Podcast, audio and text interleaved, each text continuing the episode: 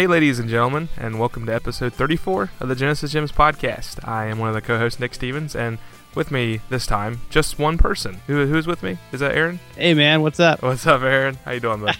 hey, doing pretty good. How about you? Not too bad. We've had some crazy, crazy uh, scheduling conflicts with this one. I, for one, have a funny story. Uh, so I've, I've been training for a half marathon. I think I showed you guys some of the pictures, but uh, been training for a half marathon. Um, so Friday, uh, the half marathon was actually on a Sunday. So Friday, I was going to go out for a real, real light jog, and uh, I ran into two really angry dogs, and uh, one of them got me pretty good. I got bit like crazy on one of my legs. I had uh, two stitches, and I had to cancel my half marathon, which also put me out for about three or four days. So uh, that kind of was one of the reasons why we canceled so many shows. But uh, yeah, that was crazy. Um, you know, that, that stinks, man. And I bet you like named those dogs. Were they named Michael Kelso and Justin? Yeah, two dudes in a nest. two dudes and a dog. oh, it made me so mad because I, I had already paid eighty dollars to actually be in this half marathon. Yeah, I was ready. I had some new gear and all this junk. And Here I go. I actually bought a uh, little bottle of pepper spray. I'm gonna start carrying with me after that, which is just You never know. ah Oh, that's horrible. I'm not. You know what? I don't think I've ever been bitten by a dog. I've been bitten by a snake. Oh gosh. Never a dog. I think a snake. Yeah. What kind of snake was it? Uh, well, when I was a kid, I didn't know what kind of snake it was. So when the doctor asked me, I just said, "Well, all it had was a head and a tail." that was my answer. Gosh, that's scary. More scary than a dog. Well, and see, there's actually two dogs there, and the um, the bigger dog was a Saint Bernard, and I've seen that dog on that little trail I run a few times, and it never messes with me. So it's barking at me as usual, and all of a sudden, this mutt, looked like a mix of like a pit bull and something else, just comes flying. So I stopped, and I just thought, you know, I better turn around and go the other way. So I turned around as soon as I did. That thing lashed right on my leg. So, but the whole time I'm trying to fend off the Saint Bernard, he never bit me, but he was jumping at me because I knew if that thing got me down, I was gone. But yeah, it was, it was a pretty little scary moment. I finally, Yeah. I finally kicked the one dog in the face and uh, ran away. Sorry, animal rights activists, that had to happen. But uh, No, it did because there was no way you were going to get out of that situation No. without some sort of altercation. not I all. mean, I'm I'm just thinking of like Paperboy. At least he had like papers to throw at the dogs Yeah. coming after him. But I mean, you were just on foot. You didn't have anything with you. I mean, I guess you could have thrown your phone at him, but uh, yeah, and I, you know, for the most part, I have a very clean. I don't curse a lot. We'll say that, but the first first thing out of my mouth was like the worst words you could possibly think of, and I said it three or four times as I was running away from the dog. oh man, but yeah. the Anyway, first words you can think of: Nintendo. Nintendo. it's nice that I can laugh about it though. I'm I'm healing up. Stitches are out. I'm scarred over. The scabs are itching real bad. If anyone really needed to know that, but uh, yeah, I got all that going on. but Aaron, how, how have you been? With my crazy. Man, uh, I- no, I haven't had any crazy experiences like that. I know. Oh, shoot, we uh, we kind of missed Halloween here. yeah. Uh, I didn't. I didn't get to take my kids trick or treating. I, I, uh, my uh, ex-wife got to take them out this time. But uh, you know what? I did have a a good past couple weeks. Uh, I went up to Irving, actually, Irving, Texas, and uh, it was for work. So I, I went up there for a week, and it just so happened that uh, one of the fans of Genesis Gems actually lives in Irving, and I I met up with him. His name is Jesse, or uh, on our group, he's uh, Cleva the Great, Yeah. and uh, he's actually left a, a really nice iTunes review for us. And he's a really cool guy. He's also uh, he's like a part-time music producer. He's got his own music studio. Sweet. Uh, so you know, awesome dude. Uh, he, what happened was I met up with him, and uh, at this place called uh, I forgot it was like Movie Time or something. It was it was a movie trading company, which is basically like a uh, shop you'd go into that, that has like all sorts of like used video games, new stuff. They also have you know all sorts of uh, movies and and uh, comic book stuff and just about everything nerdy. and uh, you know, we we just talked for a bit, and what was funny was he came up because he was uh, he was going to surprise me and give me something, and I actually turned around and surprised him and gave him something too. That's awesome. because uh, talking to him over uh, instant message, I'd found out that Jesse didn't own a Sega Genesis, and I thought this was a crime. It's sad because he has a Retron Five. He has a Retron Five, so he can play Sega Genesis games, but he does not have a Sega Genesis. So I just so happened to have an extra uh, Model One Sega, and so I gave him that and also a copy of Sonic Two, which he did not have. Awesome. Yeah, so Oh, cool.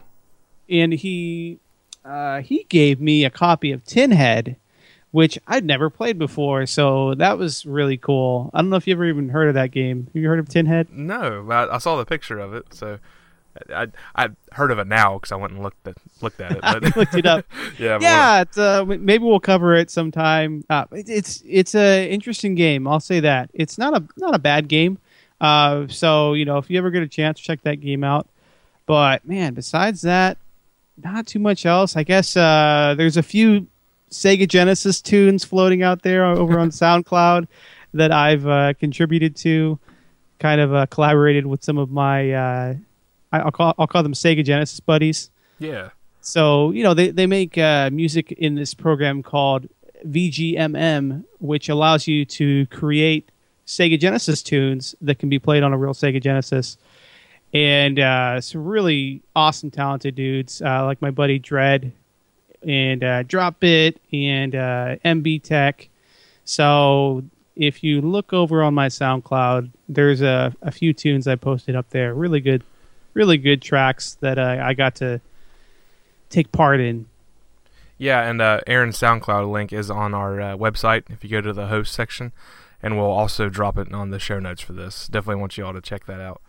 It's good stuff. I love love the Sonic Boom. Uh, the, I love Oh that. yeah, the the Relay Bros. yes, track. the yeah. relay thing, the the Guile, and then the Sonic Three. That was sweet. Yeah, it was a lot of fun. I actually played that for uh, a little band I'm in. I'll, I'll let them check that out. They really dug that. Awesome, Yeah, awesome. that's so cool. And uh, I was gonna say, bes- besides that, uh, Retro Obscura. That's right. So the other podcast I'm on, more uh, self-plugging, I guess. More. uh, so I'm on Retro Obscura, and we just did a Halloween episode. We actually got it in on time, unlike uh, Genesis Gems. Unfortunately, not not trying to rub it in, but. Uh, we, we did manage to find time to record and uh, kind of borrowed the, the skit idea, and uh, that was a lot of fun. So, if you want to check out the latest Retro Obscura, it's spooky.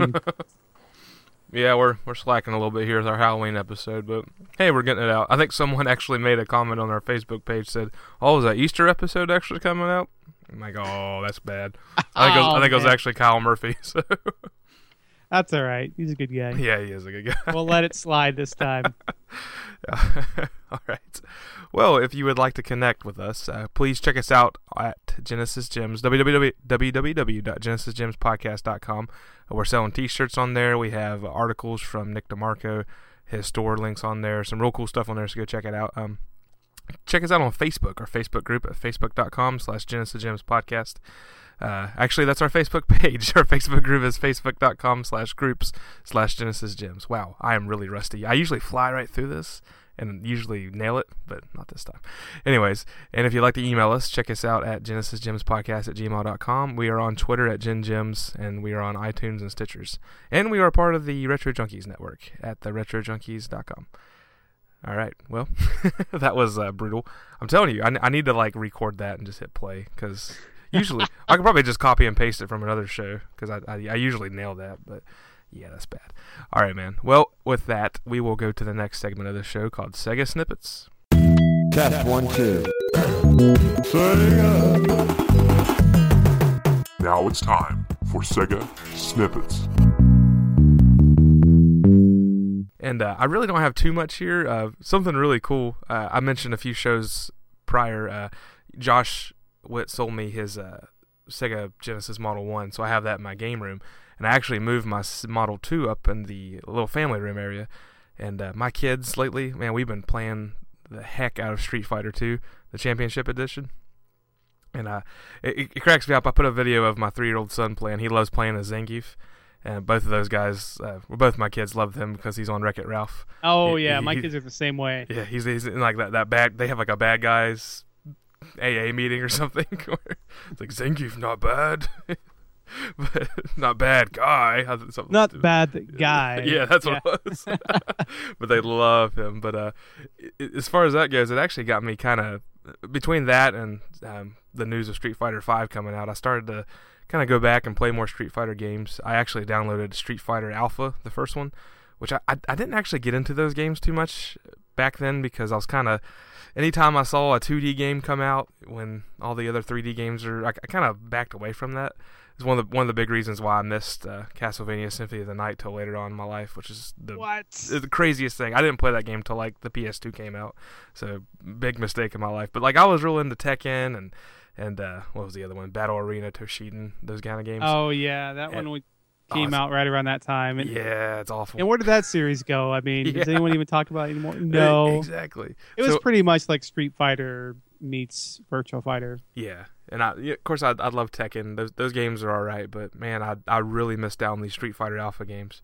I, I downloaded the first one. I I dabbled a little bit in the second one, and those games are just solid. The graphics are great. The it's real fluid. It's not like super crazy fast, but it's it's enough to kind of you can kind of pick it up and play it real easily with just the combos and uh, the super moves. Of course, are awesome. It's kind of like doing two rotations for the Hadouken and, hitting a button or whatever. But really enjoying that game. I actually bought a, uh Vita, PlayStation Vita here recently, and uh, downloaded it on that, and I've been playing the junk out of it. So How how do you feel about the the Vita? Like I tried playing a fighting game on there, and my hands just cramp up so bad. I actually haven't experienced too much of that. Uh, it, my hands were cramping ten times worse on like the 3DS, Yeah. and I, I've honestly haven't played my 3DS since I bought the Vita. I've kind of it, it's kind of sad. It's kind of just got pushed away on my shelf, but I'm loving. I got the original uh, LCD uh, screen Vita, I think. Oh, good. Yeah. Yeah. The- or the, I guess it's the uh, the Oh. original one's the Is it the uh, OLED LED? O OLED. yeah, Yeah. OLED. Okay, okay. Yeah, I uh, I, and I put it like a little outer shell case on it, kind of keep it nice when I drop it. but uh, it, it's it's pretty thick. I really like the way it feels. Now I hate the only thing I don't like about it is the uh, back touch things. Like I'm all I'm constantly accidentally hitting those things. 'cause I I, absolutely hate them. yeah, I I'm- wish there was just a way I could turn them into triggers because there's literally like one, maybe two games that use it. I think one of them's Uncharted and maybe Gravity. you got Gravity uh, Rush. Gravity Rush. Yeah. Now you have to use those whenever you play. Uh, like I've been using it for remote play on my PS4. Like they, Yeah, that's true. they act as like L2 and R2, and then the uh, like the analog clicks. I guess it's L3 and R3. But um, the the I don't know. For, for the most part, it's pretty awesome. I kind of wish if they ever do another handheld system, they would just do the two triggers and then actually let you click down on the uh, joysticks. But I really don't think they're probably going to put out another handheld. They're I think the Dreamcast 2 will come out before the successor to the, the Vita comes out. Uh, I, I be kinda, honest. and I was kind of waiting on the Vita to die before I bought one because I I knew, and I also wanted to get one before they shut down any of the PSN stuff on it because being able to get trophies like on the go has been amazing. I love that. I've been like just my trophy rating has went up like significantly significantly since I bought the Vita, but I've I've been having a blast with it. But yeah, Street Fighter, and then uh, the other thing I mentioned, I kind of put my 3DS on the shelf, but I did play one game. Uh, I, I rebought Shinobi on 3DS, which is a pretty good game. It's um, definitely kind of a reimagining of it of Shinobi. A lot more swordplay, uh, but you can check it out for like ten dollars on Amazon, brand new. Um, it's got kind of the cell shaded type graphics, comic kind of comic book style, and uh, there's some cool stuff on it. There's like a horseback riding scene where you're uh, you gotta dodge trees coming real fast and hit guys coming up next to you. So Like Shinobi 3 style? yeah, yeah, yeah. And it's real. I thought the graphics were pretty good, but um, definitely something if, for ten dollars. It's a really solid game. So check that out if you guys, uh, you know, are in a mood for something new Shinobi wise. Yeah, I really. people say Sega doesn't put out good games anymore. Yeah, yeah. Come on. I think that was you even. just have to know where to look. yeah, and I think that Shinobi was actually close to the launch uh, of 3DS.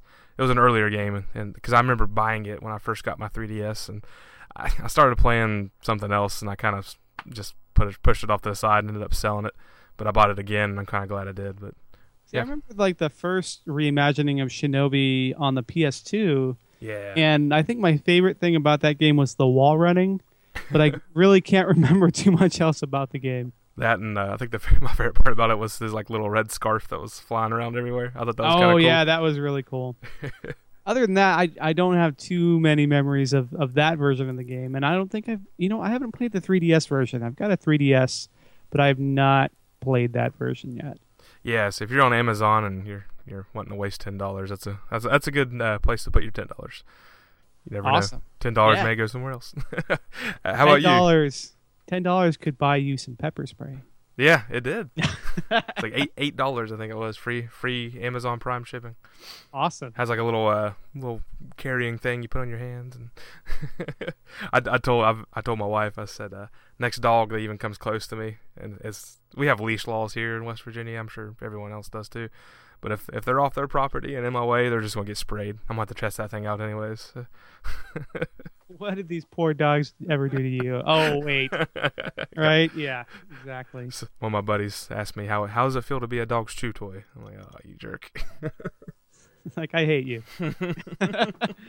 uh, oh, you were gonna ask me. So Yeah, yeah, yeah. you were gonna ask me uh, about uh, my Sega snippets. Uh, yeah. So first thing I want to mention was, I, I guess the most Sega I've been doing lately is playing Phantasy Star 2, which Hmm. I, I realized we really haven't covered. There's two things we haven't covered much on this show yet, and that's shoot 'em ups and RPGs. And hopefully we'll be able to rectify that soon. Uh, spoiler alert. But uh, yeah, so I've been playing a lot of Phantasy Star 2, and man, I I'm really enjoying that game. The only thing I'm not enjoying so much are the dungeons. The dungeons are really annoying in that game. But uh, come to find out, there's actually a fan translation of the game that's out now uh, of the PS2 version of the game, which was kind of a remake, reimagining, well, with like slightly updated graphics and um, more expanded story, that sort of thing. And you can go grab that. I think it's from PS Cave, which stands for Phantasy Star Cave. You can go over there. You can grab it. It's already patched. You can download the game and uh, check it out. It's a lot of fun. So I definitely recommend that. The other thing uh, worth mentioning is that I have a Commodore 64, and what I find that my favorite way to play that uh, computer is to use a Sega Genesis controller Oh. to play it with, and, and it's just because I like to feel the Sega Genesis controller and the arcade stick. The problem is with the Commodore 64, there's a, a concern that the Genesis controller can overload the computer. And so I looked online to find some sort of solution to kind of fix that problem because I really, you know, I really like playing games with, with those controllers. So it turns out there's a website called 64hdd.com and they sell something. This guy out of Australia makes something called the 64JPX, which uh, you plug right into the Commodore 64 controller port. And what it does is it lets you use a Sega Genesis controller. Uh, he even sells ones that let you use like a Nintendo uh, NES and SNES controller. But who who wants that? No, no one cares. it's all about the Genesis controller. I'm just kidding. Which, which is the cheapest version, which is great. So you know what you get is a little, uh, and I finally got mine. But uh, you you get like a little nine pin adapter. But what's really cool is that uh, the thing thing is programmed that when you hold the start button and press A or B or C, you get different modes. And so, if you've ever played a Commodore 64 and try to play certain games that, like Castlevania, for example, you try and play that game, and it's really frustrating because it's not like the NES version or, or something like that where you have multiple buttons. You know, a button to jump and a button to fire. You've only got one button, okay? and up jumps. So like Ugh. almost every game, I- unless the only thing you're doing in the game is jumping, you got to use up to jump, which is frustrating. Um, and, and so, what's really cool about this device is that you can actually map it to where A is your primary fire, and then B is uh, mapped to the same thing that up is mapped to. So it'll actually act as your jump button. Yeah, that that sounds almost necessary. Really, that drive Yeah.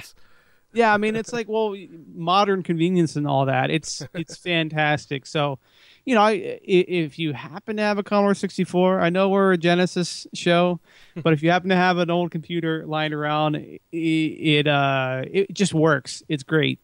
I haven't tested it out on other old microcomputer systems, but uh, I've heard that it works on the Amiga, I'd imagine other systems that use a nine pin uh, or yeah DIN adapter, which is what it's called. So uh, yeah, I guess that's about it for my Sega snippets. Nice. And uh, we would ask Josh and uh, Josh and Rob, but they're not here, so we're not going to. All right. Well, yeah. What a bunch of hosers. All right. Well, we we definitely had a chance to post a nice picture out on our Facebook group uh, of Aaron. I, I did a different picture this time. If you noticed, did you notice that? Yeah, that's not the best picture of me, but uh, I'll take it. All right. Well, we did we did that, and just so we could go to this next segment called Ask Aaron. Aaron Hickman is a dude who knows a lot about Sega games. Ask him questions, it's okay. And he will answer them if he wants. So, Aaron, did you pick out some good questions for this? Yeah, you know what? I'm just gonna grab uh, a few that kind of caught my eye. There were a whole bunch, but uh, lot, you know, a lot of good questions here. I love it. Yeah, so I'll just try and find the ones that that I uh, that I liked. I'm trying to remember here because, you know what? I, I'm looking at it now, and for I- some I- reason the comments disappeared on me. Did uh, I love the question Rob McCallum asked you. I don't know if you got a chance. to Yeah, so Rob Rob McCallum from Nintendo Quest. Uh, what was his question? Here, okay, finally it's loading. Let me see. I'll pull it up here. All right. So, what aspect of video games genre, era, niche does Aaron know the least about, and what steps will he take to eradicate his lack of knowledge in said area? Uh, you know what? To be honest, I've never been very good at shooters, shoot 'em up games and probably strategy games. Like we're talking like hmm, real time strategy games. yeah. So those are like the two genres that just I not that I don't like them. It's just I gravitate towards other things. And so like with shooters, I get frustrated when like I die on the first level or I haven't you know I can't master the game like I master other stuff. And so I've noticed like with the like the Sega Genesis has a vast variety of shoot 'em ups and I only know like a, a handful of like the really more popular ones.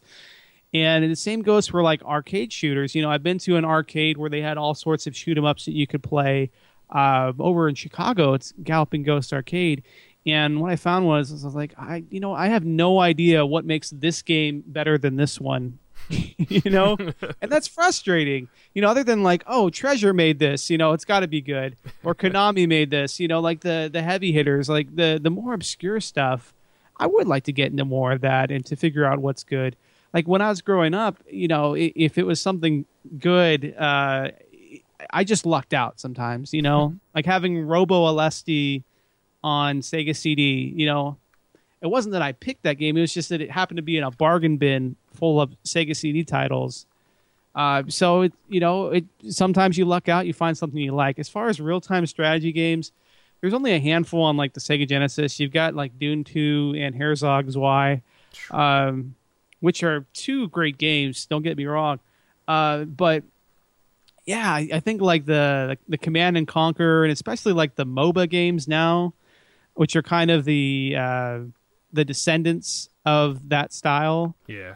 It's so hard for me to get into those games or even to follow them. And I, I know some people are just so hardcore into that stuff and they know everything there is to know. And, and for me, it's, it's totally my blind spot. Like I have no idea what's going on. I know there's like two teams going after each other and, and, uh, yeah, but there's just so many intric- intricacies and stuff that like, I don't even care to know about. I felt, you know, I remember the first time I got StarCraft. I was a big Diablo fan, so um, someone bought me StarCraft, and I, I played through the campaign. I'm like, ah, it's not so bad. I'm pretty good at this, and I decided I was gonna play online. Uh huh. And I'm sitting here, oh, I'll build these guys up, do this, and all of a sudden, here comes the other guy. Zerg's just wiping me out. Like, how? What? I just started panicking. I said, never again, never again. Am I playing Never again. Oh, it was Yeah. just, it was disheartening because I usually held my own pretty well on online games. I, I do okay at first person shooters and some other things, some some PvP stuff, but I just I couldn't I couldn't even breathe on that game. How are they building this stuff so fast? Yeah, I, you know what? For me, it's like uh, I had Command and Conquer and I think Warcraft 2 on my Sega Saturn. And for some reason, like I would always hit a wall. I'd get a few missions into the game. I'd start to pick up and learn the game. And then it would just be like, okay, I have no idea what I'm doing. I'm just building stuff to build stuff, and and now I'm dead. and always like eh, it's not even turn-based strategy games. I have a hard time. I'll play. Yeah. I'll play it for a few hours, and then I'm like, eh, I don't want to play this anymore. I, d- I did Well, that. I did that. sometimes I need a story to, to keep me going. Like Shining Force helps. Yeah, Shining Force is. is Well, like, Like- those Koei strategy games oh, can be quite a slog if you're not really yeah. into it. like even Fire Emblem. I know people love that game, and it was okay. I played it a little bit, but good grief, I just I could not. I, I- I got so frustrated at that, and especially the latest Fire Emblem where your people permanently die. Uh, Yeah. yeah, I think that's been a staple for most of the Okay, series. okay, Yeah. Well, that that just it it Thanks, kinda- Nintendo. Yeah, it put me on edge, and every time one of my guys would die, I literally would shut my game off and turn it back. And that's not how you should play those Yeah, games. Yeah, it's but- like when you play a game and and you, th- it's it's a tense situation because you're like, I really don't want this person to die. I might need them later. it's like who can die? Who's going to be the red shirt of my team? You know Yep, yep, yep. exactly. All right, so let me move on to another uh, question here. Quick question, clever to great. He asked, "What is the meaning of life?" And I just told him 42 because that's the best answer I have. Uh, okay, so did, did, did he like it? Uh, Did he at least click yeah, like on he, that? he okay, did. He good. did like my my Well, I'm, answer. I'm glad we could lead, uh, you know, direct Clive in the right direction there. Forty-two. The end. Okay, so uh, Benjamin Murphy asks, there are lots of really good homebrew games being made for Atari consoles. Why aren't more people making homebrew games for the 16-bit era of consoles? And uh, I'm not a programmer, but I do know that people have uh, studied the, the okay. So the Atari 2600, take that for example. It's been around longer than the Sega Genesis and the Super Nintendo. So people have been able to program for this thing much longer than they have for the Sega Genesis, and homebrew developers have had access to tools uh, and and things that they've been able to reverse engineer longer than they have on the Sega Genesis and Super Nintendo. And let's just let's just be honest, it, it's um, maybe it's not the greatest example because the Atari 2600 I have heard is hard to program for, but it's more simplistic. And there's now a lot more homebrew games on there because someone's developed a, a uh, a coding system called Batari Basic, and so people can kind of pump out these uh, pretty simple games that uh, y- there's just nothing out there for the Sega Genesis. And so what you end up with a lot on the Sega Genesis is people doing ROM hacks of Sonic 1. There's a lot of people doing that because you kind of gravitate towards games you know. Uh, I there are probably maybe a dozen homebrew titles on the Sega Genesis, including Crazy Bus for some reason. Uh, which is not even a game, guys. Let's get that out of the way. It's it's the worst thing on the Sega Genesis, but it's not even really a game. It's it's a tech demo. Uh, yeah, but to answer your question fully, I, I do wish there were more homebrew games, and I think as time goes on, as the uh, barrier of entry is, is lower and people develop tools that make it easier. I mean, I, I think it's just more complex and things that you have to to code for. Uh, I think the other thing is, um, I don't know, with with the Sega Genesis, some people have been able to do it. There, there's just, I think there's more variables. Uh, I wish I had a better answer. I now there's things like the EverDrive out. Uh, on the Atari, you had the Harmony cart, which made it really easy for people to pump out homebrews, and you could play it on a real system. Now you've got the EverDrive on the Sega Genesis and Super Nintendo. So, you know, you, I think as time goes on, you'll have more of that going on, which is which is my hope. Uh, so let me jump down to. I'll just do one more question here, so we can end on a good, happy note here. Paul Stevenson, which is co-host of Retro Obscura, uh, he says, "When and why was the change from the grid box to the red label of the Sega Genesis games?" Uh, so he's he's talking about North America specifically because over in Japan and Europe, it's a little bit different. Like Europe has black boxes, of course, but they they switched to blue labels. Anyways, sometime in 1993, I kind of looked through the games coming out around then. Sometime in 1993, Sega decided to switch to the the red labels, kind of that slanted striped thing going on. Yeah. And I don't really know the answer to that question. I, what I do know is that Sega, during the Master System era, they pumped out some really horrible box art. And they, you know, everything was kind of uniform though. Everything was on a grid. Uh, and then they switched to the Sega Genesis, and everything was on like a black grid. But when they had uh, third-party developers making games, they weren't really told that they had to stick to that. So they would make their own box art and their own variants and their own layouts. And then um, at some point, Sega decided, you know what, we're going to have it be the same for everybody. And I guess just to have less, I would say, con- consumer confusion, maybe, because you had things like the the Game Gear and the the Sega CD. You had so many Sega things out there in the wild that it helped to kind of color code things. And so eventually you had the well, at least in North America, you had the red for Genesis, right?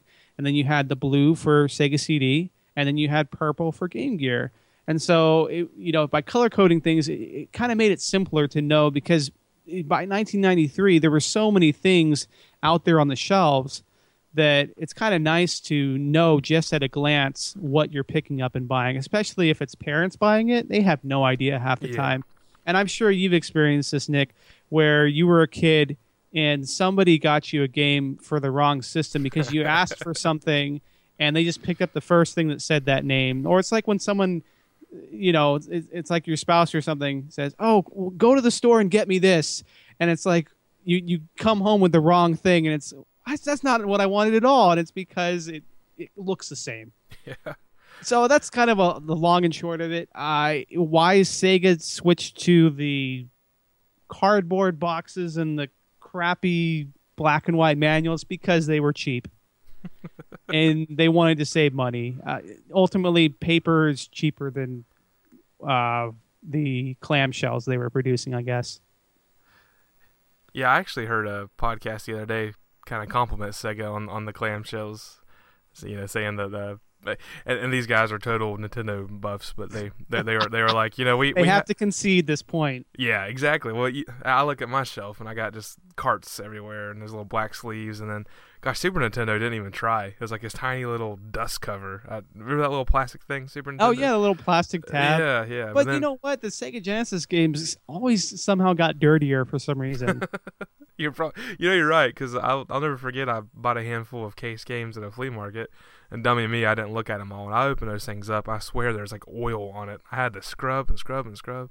And like all the uh, instruction manuals are all stuck together. I mean it was, it was a mess like, but why did these cartridges turn tan? yeah I know I know. But uh, that's funny. I actually and, and you you brought up something there that I'll I'll never forget. I tried to uh, use it to my advantage. Uh, one year for uh, Christmas or my birthday or something, one of my relatives bought me a uh, Sega Genesis game, and I actually didn't have a Genesis at the time. And I tried to use it as like blackmail to get my parents to buy this Genesis. I'm like, well, now that I have this game, I need the system that plays it. so it di- didn't quite work out for me, but uh, No, and that game sits on your shelf to this day. yeah, You're still waiting for your parents to buy it for you. exactly, exactly. Oh, that's great. Hey, I, I do. Um, I, I was going to save this for the next time Rob's on the show, but I, uh, I, I just can't help myself. This, this is pretty good here. Oh, check this out. What do the Philadelphia Flyers and Possums have in common? I don't know what. They uh, both play dead at home and get killed on the road. Oh, If you- sick bird. If you guys didn't know, the Flyers are having a losing record right now. So uh, I hope you're listening, Rob. I just want to throw that out there. I'm going to try to bring a Flyers joke to every episode. Just, Love just- you, buddy. Yeah, just to just to give Rob a hard time. So. All right.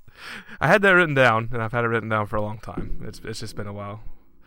But uh, anyways, with that, we will go on to the next segment. Hey, uh, Aaron, game on. Game on. Game on. Yeah, game on. Haunting, starring Polterguy.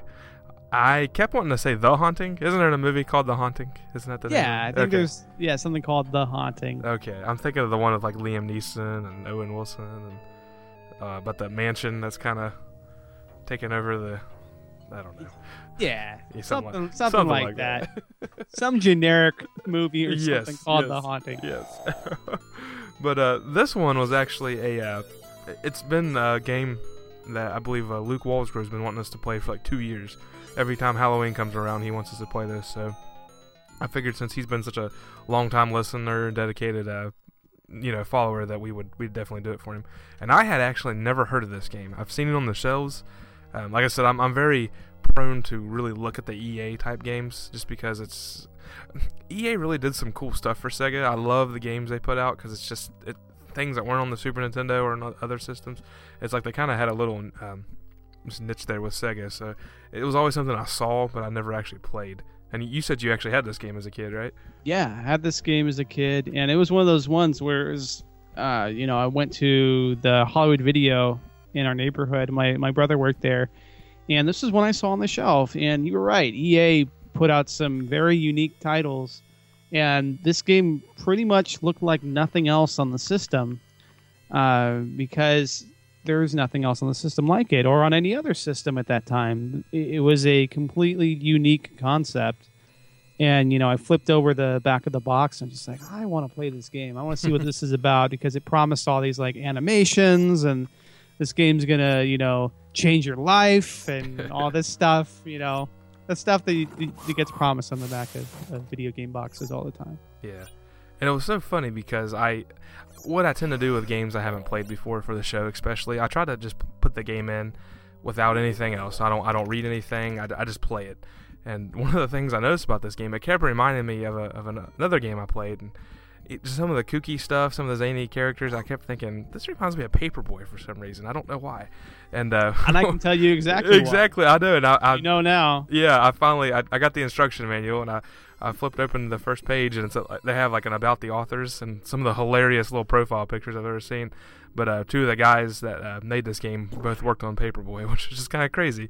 I don't know. Was, i think three of the guys was it three of the guys? Yeah. yeah Okay. yeah one of the guys Yes. Yes. Yes. did animation on a lot of uh, atari games around that time Okay, yeah. So that I just thought that was kind of interesting that I actually I, I thought that, and I'm, I'm really not making that up. I was, I was playing it like man, that re- just some of the reactions when you scare the the uh, the people out of the house and the way they're I don't know. It, it was it was just really interesting to have that connection and then go back and read it. I'm like, oh, these guys actually worked on Paperboy. No, it's very very true because you see some of those animations in Paperboy, and you see like uh, the the lady running out of the house, uh, chasing you, or the dog, or you know just these little things, and it's just you know these very uh, unique animations, and yeah, it kind of transfers over to this game too, and you've also got that three quarter perspective. Yeah. Uh, so yeah, I can see exactly why you would get that impression. but this uh, this game was published and developed by EA. It was released in 1993. The uh, composers actually, this is interesting. Um, there's three guys on the credits when I did some research: uh, Tony Berkeley, Michael Bartlow, and Don Veca. And these are three guys who actually worked on Road Rash as well. Yeah, Don Uh, Veca did. Uh, he worked on Road Rash two, and I think he was the sole composer on three. Yeah. So I, I, I didn't hear any dying cat sounds, which you know. I did hear a lot of fart noises. Yeah, yeah, yeah. A lot of ecto pickups. yes, That's I what every- really nailed that fart noise. Oh, my my kids loved playing this game. It was so funny, and every time they would uh, pick up one of those, they would just start giggling. I got you know two little boys. my poor wife doesn't know what in the world to do with herself. you know, they just they just lose their mind when they hear a fart noise. This is one of those games too where you're very surprised that there was no sort of rating on this game at all, because and maybe it's because it well it came out in '93, and that's right when you started to see like the uh, the Sega ratings, Yeah. but. uh, it's weird because it's actually a licensed Sega product. So it's it's strange to me that uh, there's absolutely nothing. And it's it's a very violent game. You know, it's it's very tongue tongue in cheek, uh, but it, it you know no one, as I've said before, no one dies. They just get really big boo boos or they yeah, just get scared out of their wits. But Well, I, I, I remember the kid's head like exploding, and one of what you know my son asking, "How does head grow back?" You know. I know, yeah, it's very cartoonish. I'll Yeah. just say that, Yeah. uh, or like the three 360 degree head spin, Yeah. um, straight out of The Exorcist. Which I, I was I was kind of pleasantly pleased that my kids they laughed every time something happened. I mean they just they didn't know what they were doing. They were just going around trying to scare the guys in the house, and every time the first three or four times you play this game, you'll have the same. Oh yeah, yeah, you're not kidding. But it was kind of neat to actually, you know, let my kids play it and see what they thought. And they they kept wanting to play it, so that was kind of interesting. But yeah, um, and this game also, uh, it's actually kind of a pricey game right now. The uh, average uh, prices on the internet that right now go for like twenty two dollars for the cart. And, Oh, uh, wow. it has fifty four dollars complete in box, and uh, I kind of got off lucky here. I bought I bought it off Amazon because I couldn't really find a good deal on eBay. I had I usually get Amazon when I can because I always um, I have this thing through work. We, we have a uh, exercise program, and every time you exercise, it loads points up to this website, and then the points turn into Amazon points. Blah blah blah blah. But um, I constantly have Amazon gift cards, and Oh, I, nice. I I use one of those for this. I got it for uh, twenty nine ninety nine. That included shipping, and it, it just it said it said it was uh, what did it say like fair condition or something and uh, I got it in. And man, I got the complete set. The box, the, the manual's in fantastic shape. The cart barely looks like it's been used. So every now and then on Amazon, you get lucky like that, and I, I was able to, to do that. Um, did you do you still have did you have your copy from when you were a kid? Did No, I sold it. no. So I, I'm going off memories and playing an emulation. Sorry. Okay. Okay. But I, I can honestly say I did own it uh, at the turn of the century. Yeah. But yeah, every now and then on Amazon you get pleasantly surprised, and every now and then you get completely burnt, but that doesn't happen too much. Yeah, you know, maybe I'll get a poor condition game and it'll be signed by the creators or something. There you go. oh, and I, I, I didn't see anything in here, but I, I love opening up instruction manuals and like reading the old This passwords is and the hints. really cool about this instruction manual. This was back when EA actually credited the creators of the Yeah, games like yeah. right up front, and they were definitely more about the creators uh, of, of their games. And it's it's really neat because you open up the instruction manual and you've got bios for four people who worked on the game, which is pretty much un- unheard of now. It's like you- open up an instruction manual now. And it's like, oh, go to our website for the full instruction manual. And I never do. I'm sure no one else does. No. That's what I was very pleasantly surprised when I bought a Shovel Knight. I got the physical copy for PS4, and it has like an actual thick instruction manual with stories, and how to do things, and it was really cool. But yeah, I, I kind of miss the. I, I love getting instruction manuals. I, I I read them cover to cover. I think it's so cool to have those. and the and the, the, the character bios are I mean the uh, the bios of the people are great and like you couldn't get four more different looking guys who worked on a game. I, I'm dead serious. If you ever look at the instruction manual, yeah, these these guys uh, definitely uh, wide ranging group of guys. Yeah. I'll describe it. I, I, some of the quotes are kind of funny. I think one of the guys said something like, uh, "Another punch kick game. I think I'm gonna blow chow." I'm like, okay, that's funny. but, and the first guy looks like a, uh deranged version of like Geddy Lee or something. Yeah, I, I kind of like the face he's making. Also, kind of reminded me of of uh, Ernest. like Ernest goes to jail. that kinda- exactly. Yeah. Ernest scared stupid. That's kind of the vibe I got. Hope he's not listening. Yeah. well, and I, and I thought uh, I, I got the one guy's name mixed up. Uh, the last one, Keith Robertson. I thought, wait a minute, is that is that the same guy that did Normie? Like, oh no, No, that's not Robinson. Keith Robinson. yeah, but these guys are definitely at least the first three: uh, John Salwitz, Dave uh, Ralston, and Will Noble. They're all Atari uh, alumnus, so they, they they worked on stuff like Gauntlet and Yeah. 720 and Super Sprint, Hard Driving, Stun Runner, Toobin', like all these classic uh, games here. And you know what? This is great. I found a typo. Rampats. oh yeah, I, I think that's supposed to be Rampart. yeah, I think so. Uh, yeah. yeah, Rampat. That's Will Will Nobles Rampats. Because I think, uh, yeah, because uh, the second guy, Dave Ralston, he he did Rampart as well. Rampats. yeah, but it's crazy because they, they also mentioned some game like I'd never heard of. They said there was a game that uh, so John and, and Dave had worked on games together for years, and the first game they worked on for Atari was something called Akka Arrh, which has like the most awkward title for a Yeah. game. And they said it it uh I guess they, they tested it and it failed. Yeah, and- it says which flopped. yeah, totally flopped. And then you see the other the other games they made after that, and they were total hits. Paperboy, yeah, who's not heard of Paperboy? yeah.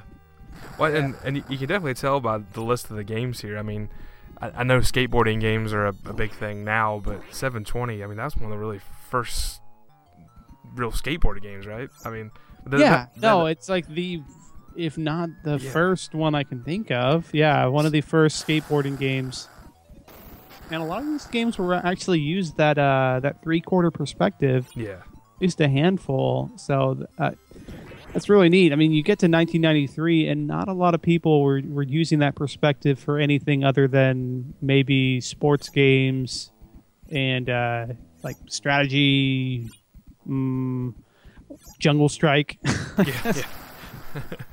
Other EA games. other EA games, right? Yeah. So the the perspective is unique in this game. It almost reminds me of like a, a prototype version of The Sims.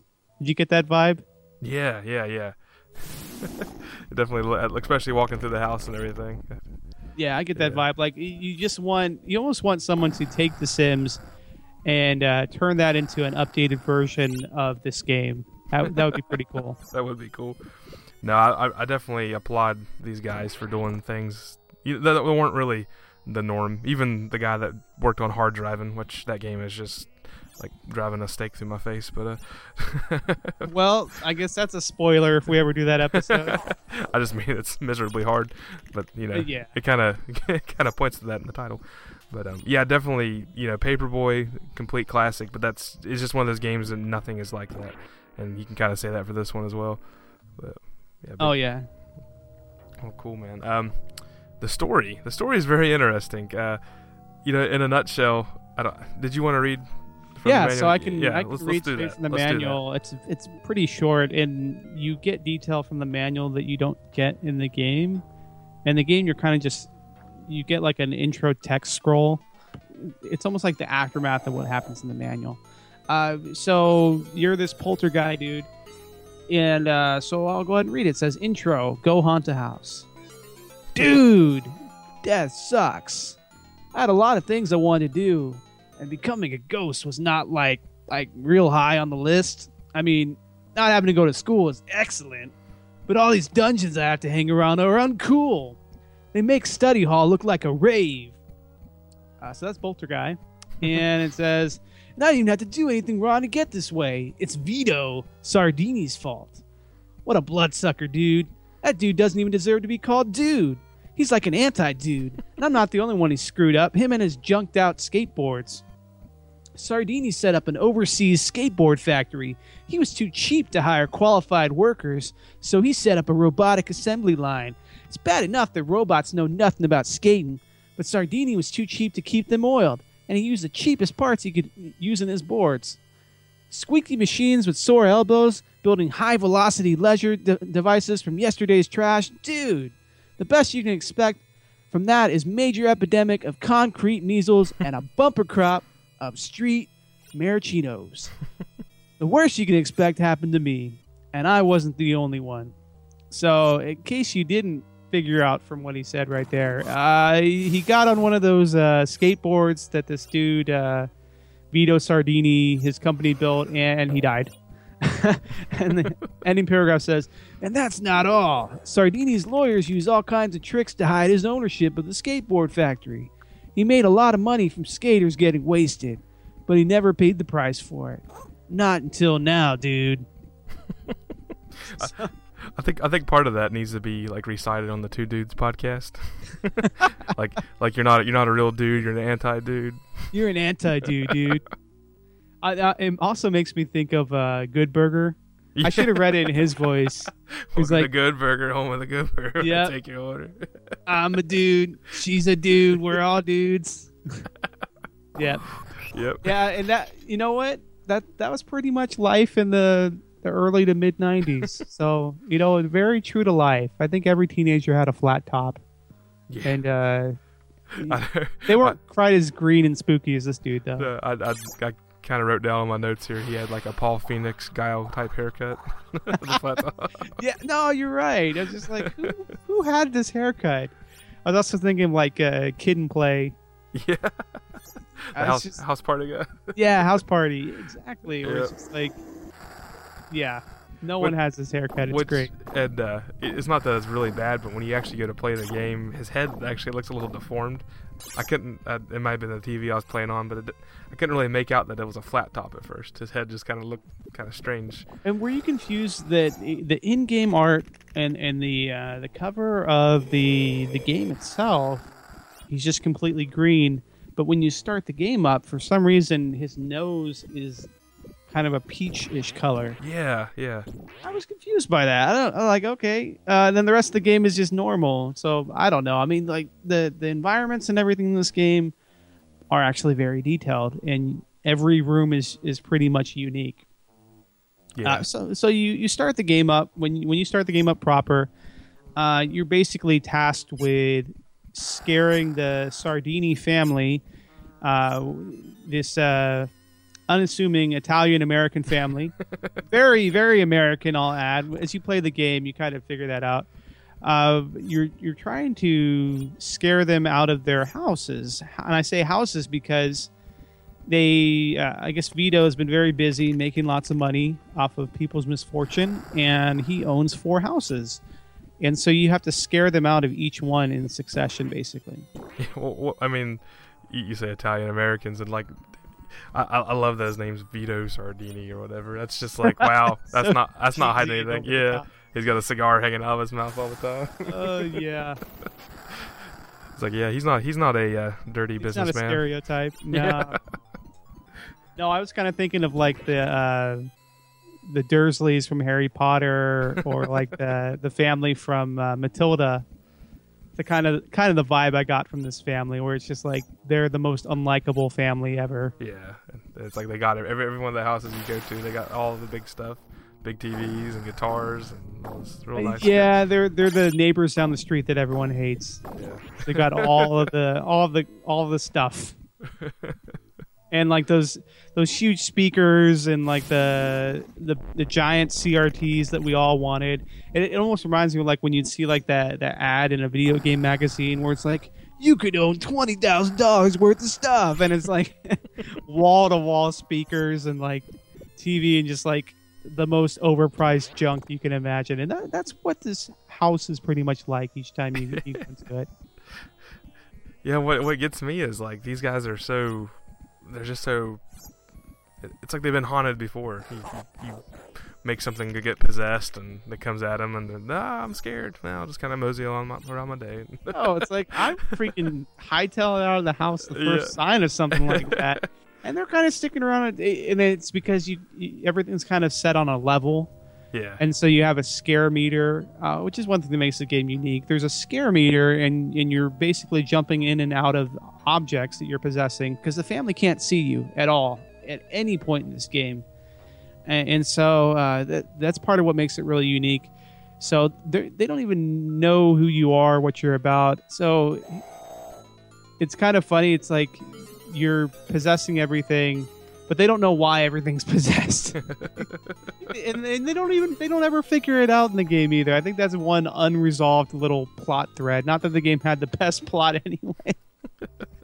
but uh, yeah, so you jump into different objects to try and uh, just totally mess with the family, and each member of the family will will be in a, a, a room uh, of the house uh, at, at any given time, and uh, they'll, they'll kind of mosey around the room, and you've got these different uh, traps that you can set. And so, uh, you know, you jump in a trap, and then they'll walk over to it, and it'll have a reaction.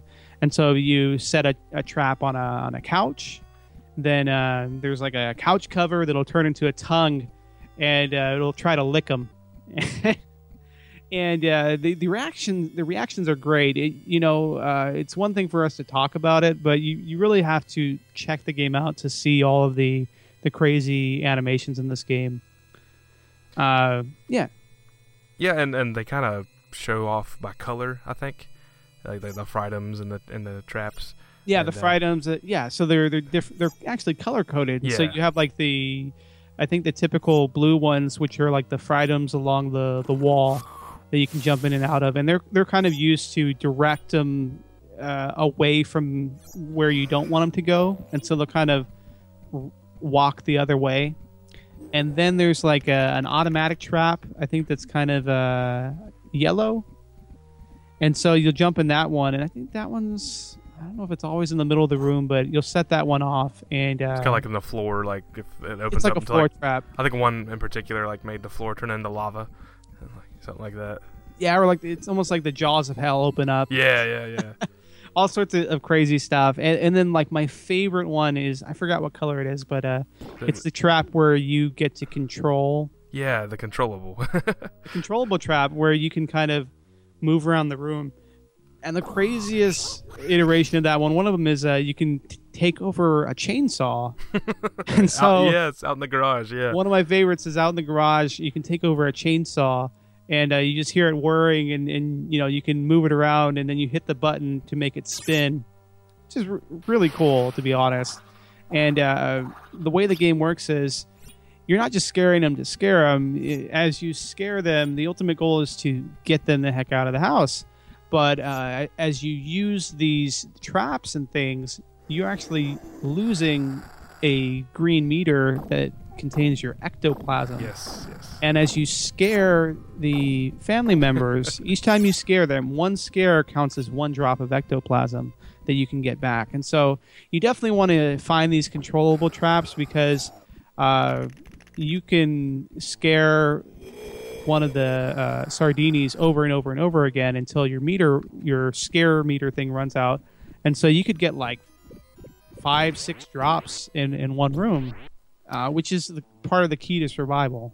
Yeah, and you're you're absolutely right. And one of the mistakes I made when I first started playing it is I, I just went around the room jumping into everything I possibly saw, and then you know as you're doing that, it's eating up your ecto level. And if they they only get scared by two or three things and they run off to the next room, they only drop those two or three ecto things, and then you've wasted so much time and everything else that you're constantly going back into the dungeon, which we'll talk about later. But y- Yeah, y- there's definitely a strategy involved there. I, I tried to find the, the controllable right away. Um, I know one in particular I really liked. I think it was like a Cupid statue, and you could actually shoot the bow and arrows at at, uh, at, at, Yeah. the family, which is really cool. There was Um, one really creepy one where you could become a, a, a disembodied clown head. oh, I didn't had see a- that. Oh gosh. Yeah, uh, if you get to like the, I think it's like the third level, uh, and then there's like a drill on top of its head, and it's one of the creepiest things in the game. Most of the Oh, game that's isn't very creepy; it's mostly over the top and very campy uh, and tongue in cheek. But that one is just like, oh wow, this is crazy. Yeah. Well, that's cool. Homicidal clown. Hope hope uh, no one's afraid of clowns. Jeez. um, and like like the next part of the game, which I I really thought when when you run out of your ectometer, it kind of kind of you kind of fade away and you and you end up in a dungeon, which kind of reminds me of like the Im- the Immortal game, but um for some odd Yeah. reason I don't know. another three-quarter perspective Exactly. game published by EA. Hmm. Wait a Enough, minute. enough funny. But as you're going through that dungeon, you you kind of follow more of the ecto drops to kind of get back into. Once your meter fills up, you can get back in. But uh, something cool that happens, and I didn't know what these were right off the bat till I got them. Letters drop off, and they're actually spells you get. So I think there's D, S, B, E, and Z, which D is dog off, S is super scare, B is voodoo, E is ecto extra, and Z is zombies or something like that. But they all have uh, special things, like you know, like your dog off. Um, I think it's when you get to the second house, maybe. Second second house Yeah. through the fourth house. Yeah. Yeah. So there's a dog that can actually see you, and And yeah. that dog actually plays a pretty big part. Yeah, in the yeah. game. If, if, if you manage to beat the game, which I have not, but I did Oh. cheat and I looked at YouTube just to see what happens. Yeah, we'll talk about that in a little bit. Uh, but yeah, so those power ups actually come in more handy than I initially thought. I think you can only use what one of them per level. yeah, I think so. Can you use all of them per level though, or just I can't remember. I was I was trying my best to kind of save him a little bit, and every time my kid would grab the controller, he would just start hitting every one of them. Yeah, so like the the most important one in my opinion is probably uh, the Ecto Extra, Yes. which refills your meter. You have to arm the trap, which in my opinion takes a little bit too long um, to pull up the trap menu. But as long as you, I think the way you should do it is set a trap for the person in the room, and while they're busy, bring up that menu so you can pick one of those traps while they're while they're busy. And so uh, you pick the Ex- Ecto Extra, and it actually re- refills your ectoplasm meter, uh, which comes in handy because as soon as you lose that ectoplasm, it sends you straight to the dungeon, and then you've got to do this uh, this mini game again where you collect all the ectoplasm to get back into the house, and. Uh, the way you lose at this game and go back to the high score menu is if you if you die in the dungeon, you're you're toast. If you die in the house, it just sends you to the dungeon. Yeah. So that's the thing. You don't really have a there's not really a lives system, but if you die in the dungeon, that that's it. And think your your health bar is like a uh, picture of yourself that kind of fades away too. Yeah. Yeah, yeah. Yeah, I was kind of I thought it, maybe he was in a TV or something. it kind of looks like that. but uh I'm almost almost surprised he didn't get some sort of like skateboard power up or something.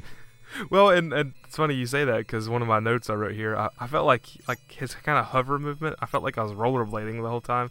I don't know. Uh, yeah, I agree. He kind of glides, and and I will say this: if you're playing this game, if you have an arcade stick, use the arcade stick because the game is much more fun to control and much easier to control uh, with an eight-way uh, joystick as opposed as opposed to a D-pad, because you're just like playing any other three-quarter perspective game.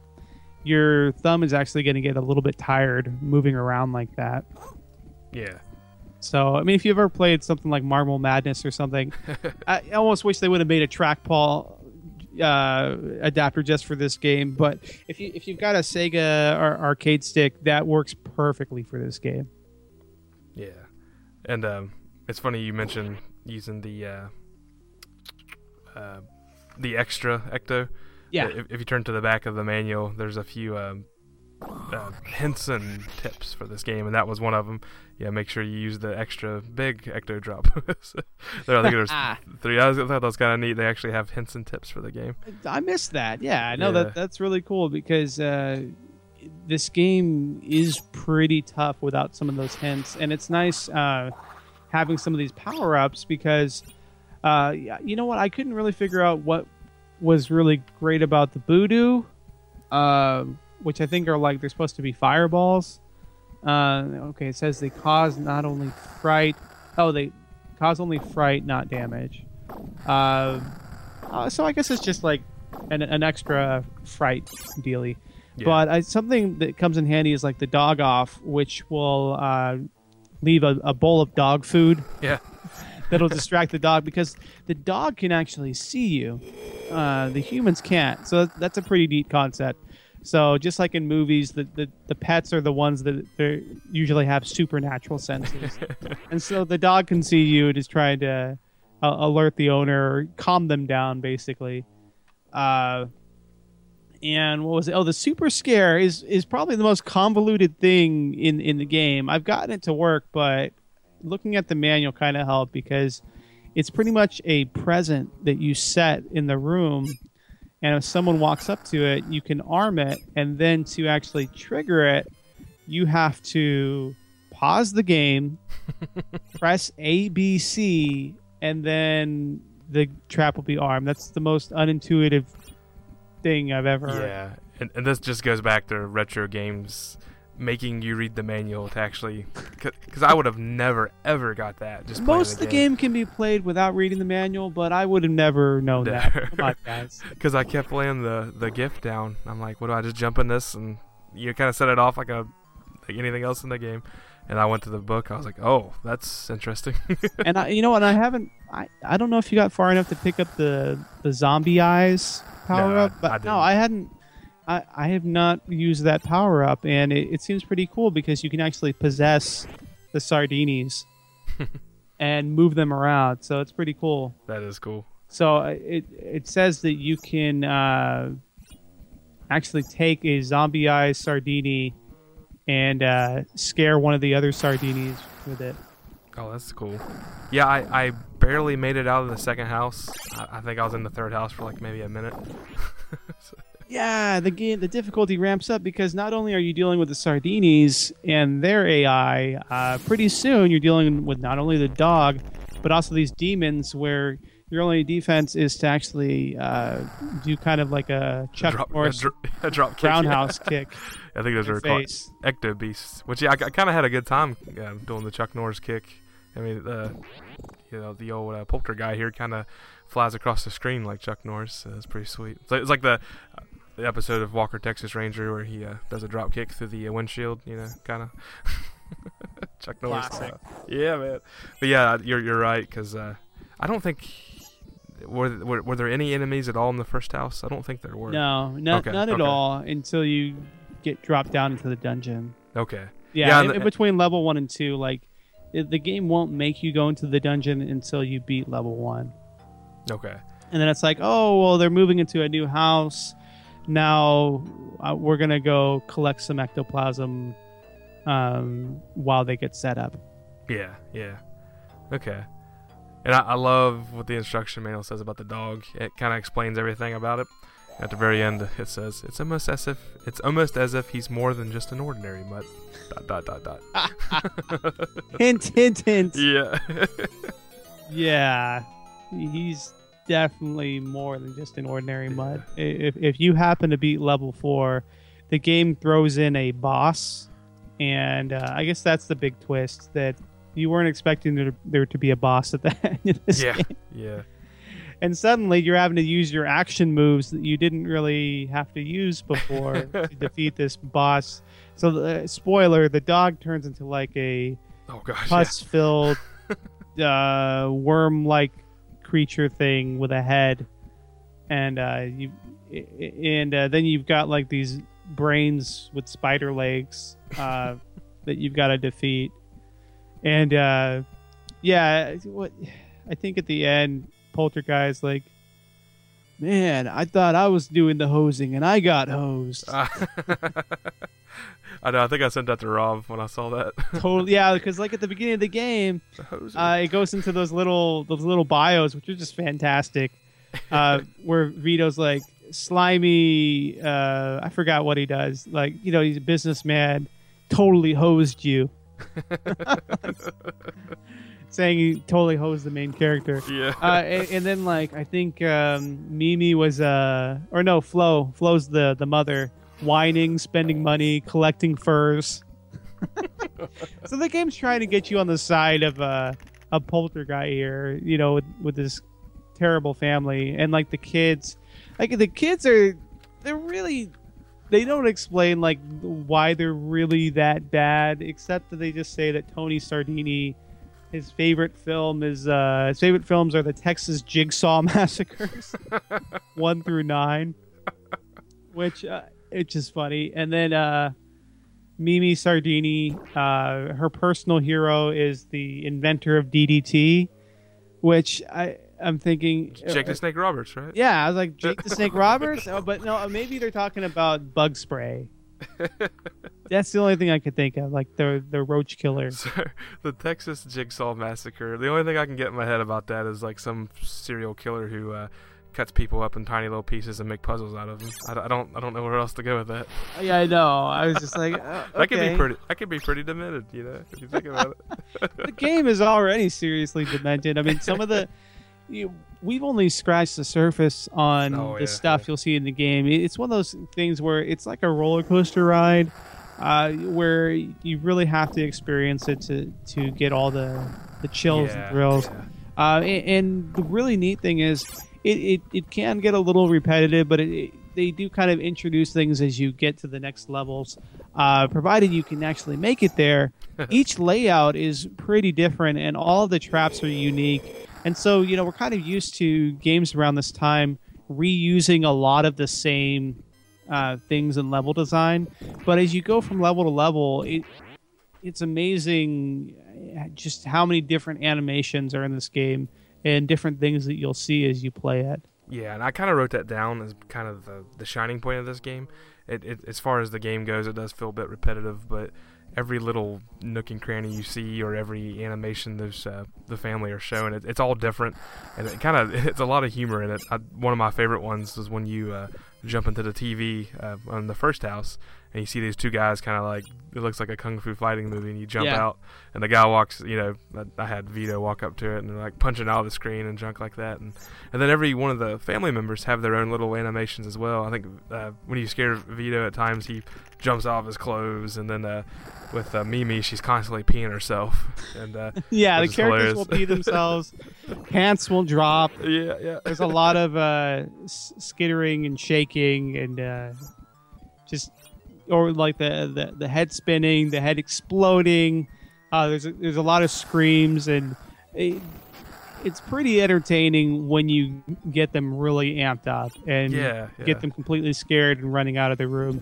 What gets tricky is uh, where the strategy comes in is you, you'll have to learn the timing of the game. There's a certain rhythm to it, to where they'll walk up to an object. You don't want to arm everything in the room, but you kind of want to guide them along the way to where you want them to go, which is ultimately out of the house.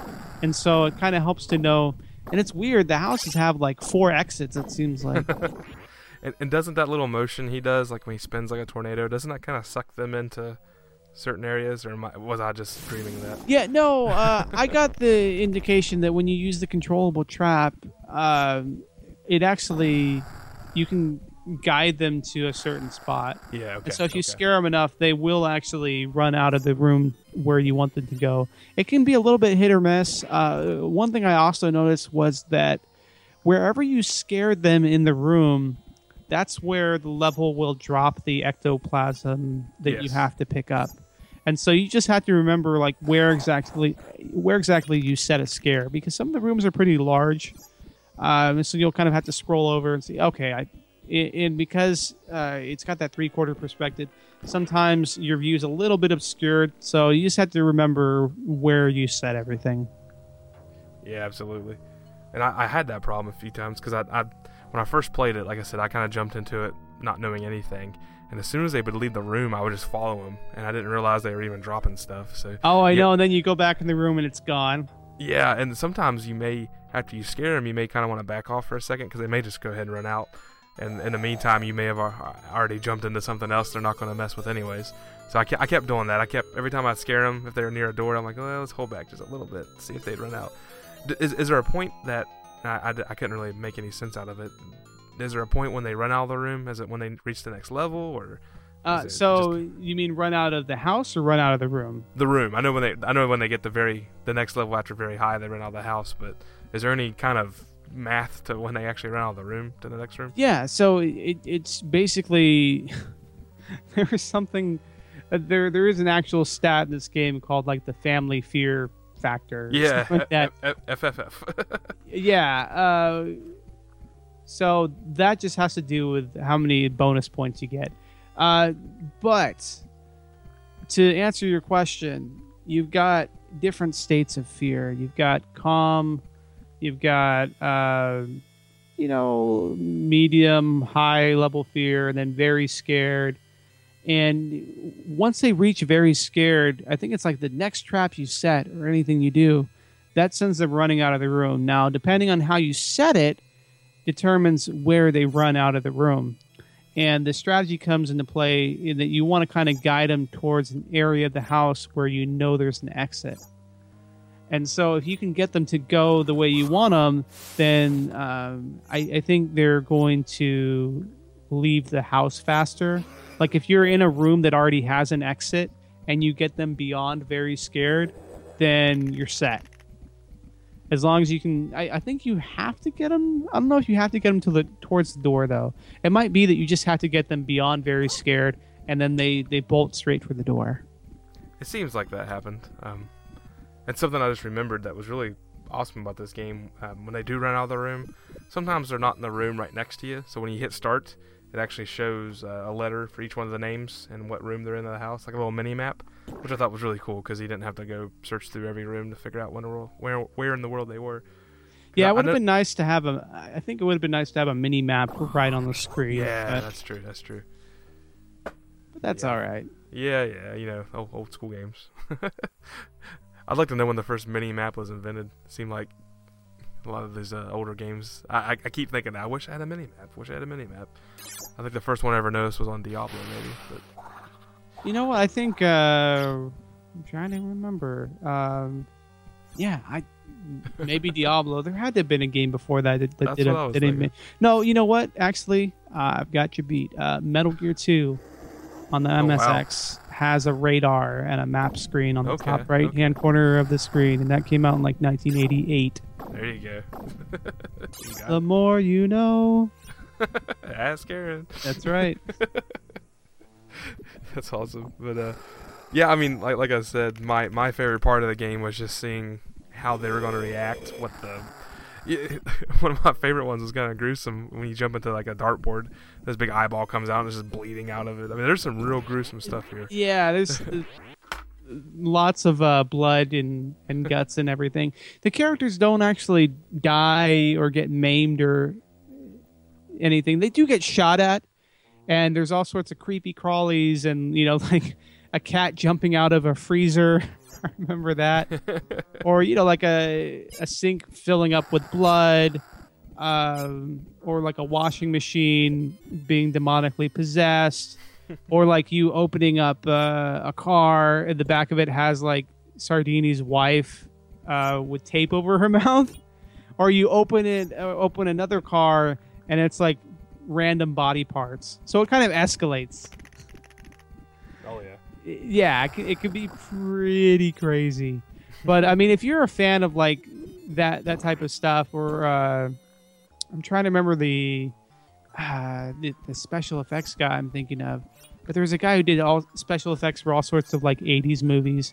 Um, and stuff like that, where it was like practical effects, and that's what it reminds me of. Before everything was CG, I'd almost call them practical effects. Very, you know, very cartoony, uh, over the top, silly, that sort of thing. And I, I, also kind of think of like the first uh, Nightmare on Elm Street movie, where if you remember the main character, uh, she's dreaming and she picks up a phone and it's Freddy, and the phone turns into a mouth that licks her face and she freaks out. And that freaked me out too, man. 'cause I I would not want to pick up a phone that had a tongue sticking out of it. I just realized something really weird. When you're in the dungeon, you can't pause the game. Yeah, that kind of frustrated me a little bit. I'm just like, because I, I think you were trying to uh, call me on Skype, and I was I was still playing the game. It's like I just want to pause the game, and uh, yeah, you can't pause it in the dungeon. Did you notice there was a two-player mode? Did you Yeah. realize that? We we we messed around with it a little bit at my house. It wasn't too bad. Yeah, it's it's all right. I mean, it would be cool if you could kind of do split screen like spy versus spy style. Oh yeah, yeah. Yeah, because I I guess that's the the closest thing I can even think about to this game where you arm traps and things. But um, yeah, in in this game, two player mode consists of alternate play until you get into the dungeon, and then it's like whoever can collect the ectoplasm the fastest uh, and get to the exit gets to play first, right? Yeah, yeah. Yeah, so we- that's kind of a neat addition. It was it was pretty neat. We we try to do two player at my house. Gets a little crazy with kids, but uh, I try to experience that side of these games when we play. But uh, w- one thing I thought was funny, uh, I loved whenever you got everyone out of the house, and Poltergeist kind of like celebrating. He takes his head off and spikes it like a football. It immediately, immediately made me think, you know, he should have been like a uh, a special guest on Mutant League Football or something. You know, Yeah, I, I totally think so. I, perfect fit. no, he was a perfect fit, and he's got that otherworldly quality, but he's still still grounded in. Uh, he's still a teenager, and like I, think the other thing that's cool is when you escape the dungeon, uh, the the oh, little yeah. riff that plays. it's like why can't that song that whole like oh, that song be like a whole song that plays because we haven't really touched on the music too much but for me the music is it's moody it's kind of there but it doesn't really except for like the, the cool little bit of rock uh like that part that's cool but like the dungeon music is just kind of plotting and kind of I want to get out of the dungeon because this music's kind of irritating. I, I, I wrote down it's like creepy elevator music. That's what I wrote down. yeah, most of the time it is creepy elevator music, and it's not like out and out bad like some EA games are. Their their music was where it's just like badly composed and bad Yeah. sounding, and just the sound drivers frustrating and dying cat according to you. um, but in this game, it's just kind of there. But most of the sound effects are, are pretty good. Uh, you know the uh, the digitized speech, the the screams and everything uh, works pretty well. Yeah, I, I really like the uh, chattering teeth sound whenever you would scare someone. I thought that was awesome. really good, really good. And I, I figured out why there weren't any cat noises in this game because the cat was in the fridge, right? Yeah, Connection. Okay, that's what I thought. yeah, that's what it was. Yeah, yeah. but I, I, I did like, and we already mentioned it. I, I love the fart sounds it made when you pick up the ecto. I mean, it was like there was different pitches too. for- Denying it, yeah, it's, it's a fart noise, and and I, I was trying to figure that out. Like, is it a different pitch for how big the ectoplasm was, or is just kind of random when you pick it? I don't know. I couldn't figure that out, but I thought that was pretty neat.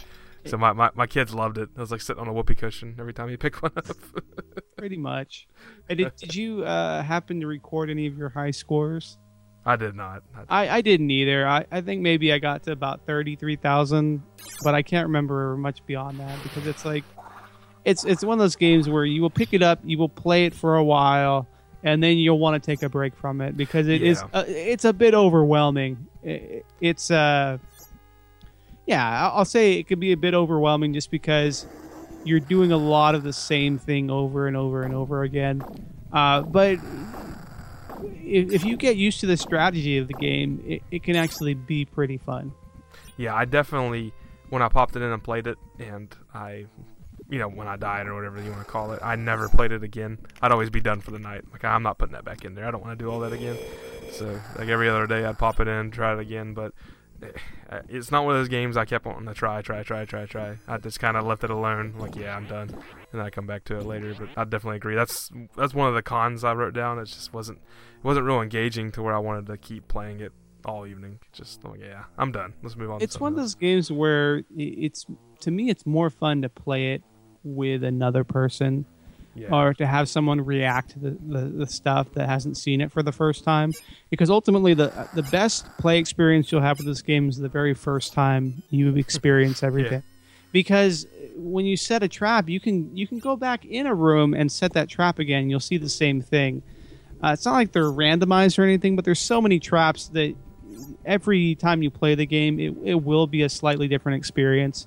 It's just when the core gameplay mechanic uh, of the game isn't the best, I would say. Uh, the hook of a game shouldn't be the flash and the, the graphics of the game. The hook of the game should be addictive gameplay, and there there is a certain addictive quality to wanting to see all the traps, but uh, there's just n- I, I guess this kind of reveals my rating for the game, where I would call it just good instead of a gem, um, and, and and that's because it just it doesn't have the addictive quality that sets it over the edge. To where it's like, yeah, it's really cool seeing all these different things happen. It's like almost if you ever played Panic on Sega CD, you kind of want to see everything happen and all this crazy stuff, but the game starts to lose its appeal after the fifth time seeing the same effect. Yeah, and and it's kind of like playing like these Telltale games that came out recently. Like I love those games, but I don't want to go back and play them because there's really, like you mentioned, there's no real gameplay. It's just seeing all the stuff. It's like watching a story unfold, and it's a little bit less on the side of, of the haunting of haunting here because there's really no story. It's just kind of the flash of the of the scares and what's going to happen next kind of thing. But uh, no, I, I I definitely see where you're coming from on that. Yeah, and maybe if they would have made it. Um, here, here's what I think too. Here's where I think they could have improved the game. You've got four family members. I can't really tell that they uh, they don't have their own personalities AI wise. Like, not that I can tell. It feels like they're all set up exactly the same.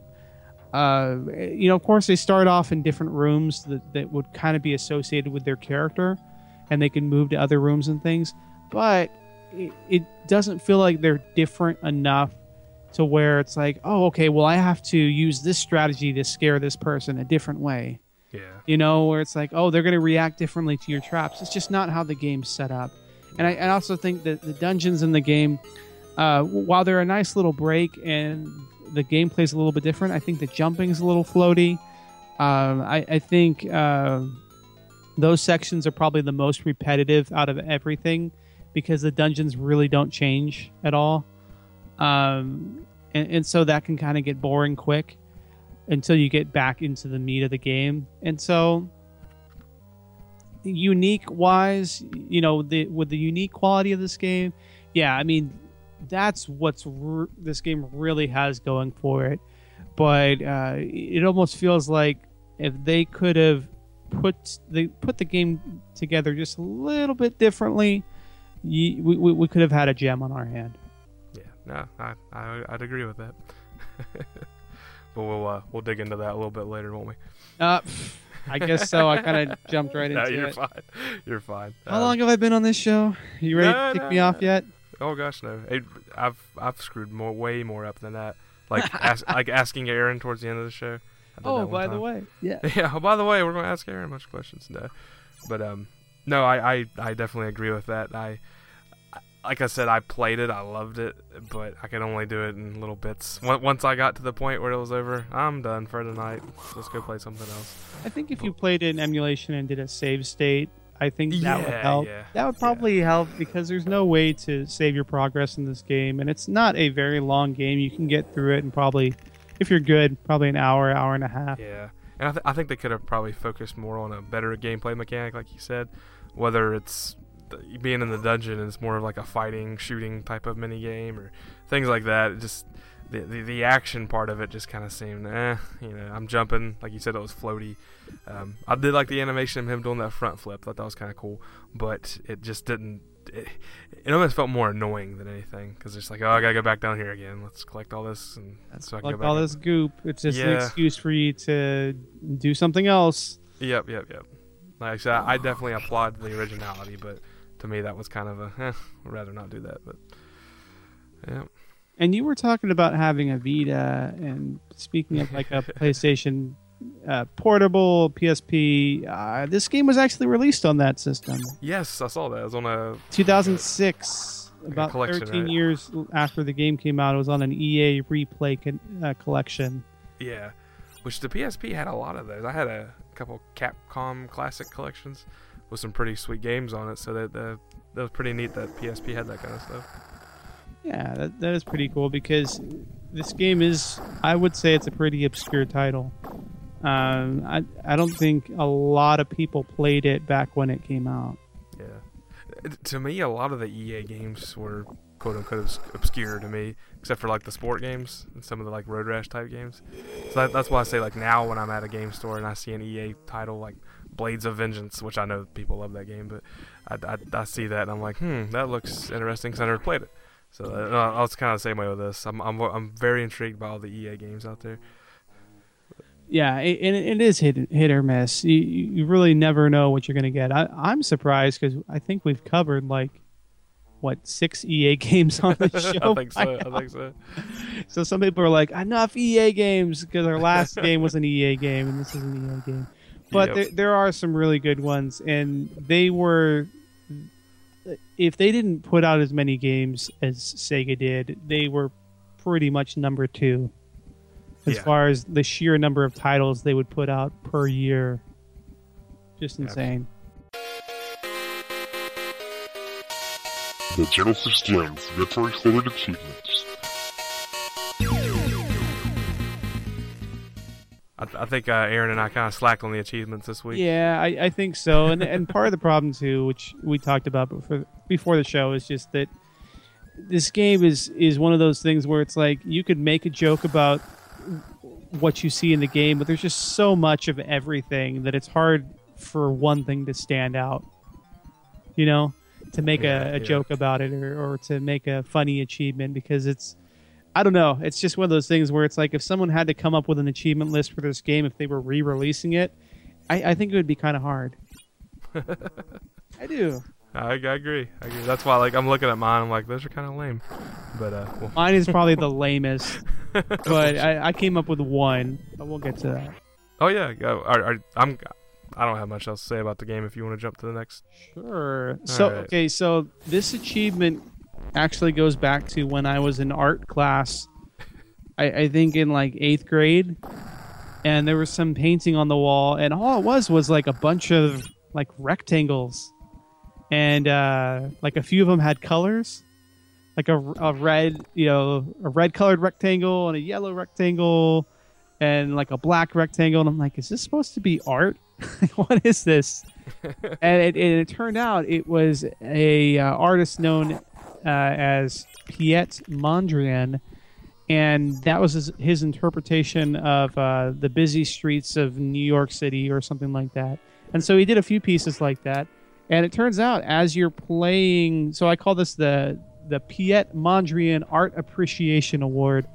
uh, so if you get to level three and I think four and find the uh, the the paintings you can find on the walls of the house, uh, you can actually find they look like he made them. Uh, so then they put them right in the game, and they're simple enough that they can works great in a in a Sega game. So, hats off if you caught that reference.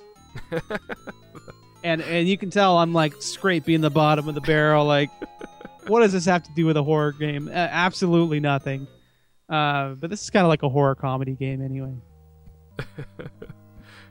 it's uh definitely mine are mine are very immature, so it definitely uh, scales the class up on this achievement section. uh, did you? Is that the only one you had?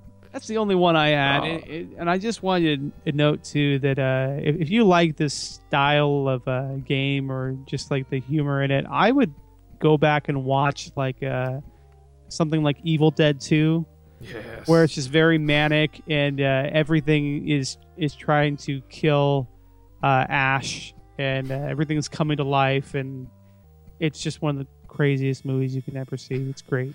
Love that movie. so uh, my first one, this is real stupid. This is called Mimi Go Pee Pee, and that's making Mimi pee uh, on the floor. and then my second one, which I didn't get this one. This is uh, kind of a spoiler alert, which we already talked about. Uh, this is called Yo Quiero Taco Bell, and that's uh, defeating the dog at the end of the game. so I don't know why I thought the Taco Bell commercial, but I saw that little dog and kind of reminded me of the little Chihuahua. But there you go. And I thought you wanted to stay away from dogs. I really do. I've, I, I wrote that down before the dog thing happened. So, so yeah. I saw a couple of dogs a day when I was outside playing with my kids, and I literally was like, immediately go in like defense mode. But there you Your go. PTSD goes off. it feels like it. I've had two dreams since that since that's happened of dogs attacking me. But anyways, And so, like when when a when you hear like a dog barking, do you like snap? Does your head ah! go, like really fast? my leg starts hurting. Oh man, nah, not not yet. that's good. All right. All right, man. Well, we'll just jump right into this. Is this game a gym? Is this game a Genesis Gem? Is it good or is it garbage? Well, I kind of, uh, yeah, I kind of jumped this one. Uh, yeah, so I said it's just good. And uh, I I agree. I think it's just good. Um, pretty much for the same reasons. Like I said, my my, my big pros of this game just it being unique. Um, yeah, I, I like all the little attention to detail with the way things are inter- interacting with the environment, the different animations of each character, all the different ways you can scare each character, and what happens uh, in that time. But I, big cons, the, the gameplay just wasn't. It- It's not that it's not fun. It's just not. It doesn't pull me back in. I don't want to keep playing it over and over. It just it almost gets a little exhausting. Uh, the more you play it in a day. So like I said, I, I played it. I turned it off. Come back to it a day later. Um, so yeah, I'm I'm going with just good. And uh, as far as like critical reception, M- MobyRank actually had this game as a 72 out of 100 for a critic score, and uh, US not US Gamer, but um, GamePro rated it 80 out of 100, which kind of shocked me. It's pretty pretty high. And uh, we didn't get a whole lot of listener feedback on this. Uh, it was actually a vote of two to one, two being gems, one being just good. And um, I'm gonna read the Facebook comments for that. Uh, Benjamin Murphy says a gem, simple as that. Uh, Paul Stevenson said, if it wasn't so repetitive and such a pain to scare the people to the correct directions to get out of the house, I would put it as a gem. Very unique and fun humor, but it wouldn't crack my top 15 to 20 games. So a solid good and worth a try. And then uh, Joe Copel says, It's fun but repetitive. Setting traps and scaring people can be fun but also frustrating. It's not one you hear much about, but definitely should be in your library. Jim for sure. So, yeah. I, I think, uh, you know, people kind of had the same take on it as we did. It's- I I think so. Yeah. I, no, and you guys are absolutely right. It's it's one of those games where uh, it, it's a huge novelty. You- You'll check it out. It's not like anything else you've ever played on the system, and uh, then you might put it back on the shelf and not come back to it for a while. But I, I think you'll come back to it eventually and kind of learn to appreciate it. I feel that way about, like, Simon's Quest. like, Yeah, Simon's Quest. uh, When I was a kid, it's like, am I just not playing this game the right way? And then it turns out that the game is actively trying to screw you. Exactly. And like every time everyone's like, "You gotta give Simon's Quest another chance," and I go back and play it, and I'm like, "I, I get it, but I don't, I don't want to play it." Yeah, it's like uh, once I played it, there was like some power guide or you know some like a walkthrough in a book that I like video game secrets. And Well, uh, w- once I played it with that guide, I was like, "Oh, okay. So I'm supposed to do the opposite of everything the game tells me to do." That's fantastic because I just came back from playing Castlevania One, which is pretty pretty much, you know, uh, walk across the screen and kill everything on the screen, and then go to the next area. And now it's like, oh well, you got to go to this area and collect this thing, and you have no idea what you're doing. That's like when you had to use the uh, the present power up on, on Haunting, you know, and you didn't know what to do. I felt that way of when I played Simon's Quest. It's like go to this ledge and hit down seven times and wait for the sun to come up and whip this. It's like no, that's just that's just mean. That's just mean. Why? But I, I then like like I said, this this game as well as, as Simon's Quest, I respect what they did. So, but we can get off. That's a Nintendo game. We don't need to worry about that. well, it's one of those things where it's like the uh, some of the whole isn't as great as its parts. yeah. No, I agree. So uh, we can put the gavel down on this and say it's just good. Exactly. So yeah. Um, the next game we're gonna do, we haven't announced yet. We're gonna do a little vote. We, we, we talked about it a little bit ago. Um, you'll probably know this before you hear the show, more than likely. But we're gonna do a shoot 'em up game. We're kind of compiling a real small list of about maybe three games, and we're going to have uh, you listeners vote on that. And because this is a shoot 'em up game, I'm gonna go ahead and do this so I don't forget. Um, I have a copy of Sonic Generations for the 3DS that I would love to give away to somebody. Now, this, this is a pretty interesting game. It's uh, kind of a blend between, uh, you know, Sonic Generations kind of makes sense, but it's a blend between like classic Sonic and kind of the new Sonic. It's all side scrolling. Like I said, it's a, it's a pretty good game. I, I just I would really like to give it away to someone. So we're going to do a big high score contest. Stay tuned for that. Uh, you know, it being a shoot 'em up game, it's all about the high score. So definitely want you all to enjoy interacting with us in that. And we'll hopefully get the next show out before within the span of a month uh, like this one. I think we're actually over a month, so apologies for that. But hey, we're here, we're doing it. But uh, yeah, and hopefully we'll have Josh and Rob back next time. We'll see. We'll see what Yeah. they're up to. We'll see what they're up to. Yeah, maybe they, you know, maybe they didn't survive Halloween. Maybe it was too scary for them. I know this this game would have been a perfect time for a skit, and I totally blew it. I should have wrote a skit. But I just I don't have the skit power like Rob has. But you guys, you know, retro obscure now, where you guys are getting into the skit business. Oh, I, I owe that to Adam. Adam put that thing together, and I was like, Oh, oh, and then I, I gave him like script ideas for the second act, but I didn't. I didn't actually write anything. I'm like the idea guy. Like, why don't uh, make this happen? Yeah. You're like the instigator on the playground. Like now, if you jump off that and then smack that person.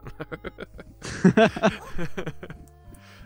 man, but yeah. So we'll definitely. Uh, that's gonna be fun. I'm pretty excited. I love shoot 'em up games. Love them, and can't wait to uh, dig into the the, the ones we're kind of compiling right now. Are getting me real excited because And I think they're ones that are actually affordable. yes, Is is that the hint?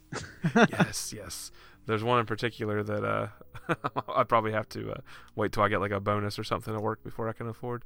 So we're not going to talk about that one yet. no, that that'll be off in the future when we can, uh, you know, buy a, an extra small car, or, you know, when we have that much money lying I around. have to sell one of my cars to buy that game. All right. So uh, again, we are the Genesis Gems podcast. You can find us on the web at genesisgemspodcast.com. Check us out on Facebook at facebook.com slash Genesis Gems Podcast. Join our Facebook group at facebook.com slash group slash Genesis Gems. Send us an email at genesisgemspodcast at gmail.com. Follow us on Twitter at GenGems. Check us out on iTunes. Leave us a five-star review. Haven't got one in, in a couple weeks, so I would love to see that. And we are on Stitcher, and we are part of the Retro Junkies network at theretrojunkies.com. See, I nailed it that time. I was out of out of practice. Nailed it. Snailed it. but uh, anyways, uh, like I said, we're going to be doing a shoot 'em up for the next episode. I don't have any music to drop because not sure what that game is yet. But please stay tuned. Please keep interacting with us. We love, love, love the interaction. And uh, again, we'll, we'll we'll just keep plugging away. So, uh, Aaron, you have anything to add? No, just keep listening to the show, guys. We appreciate all of your support, and we hope you tune in next time. That's right. Go buy a t-shirt, genesisgemspodcast.com. Catch you later. Later, dudes.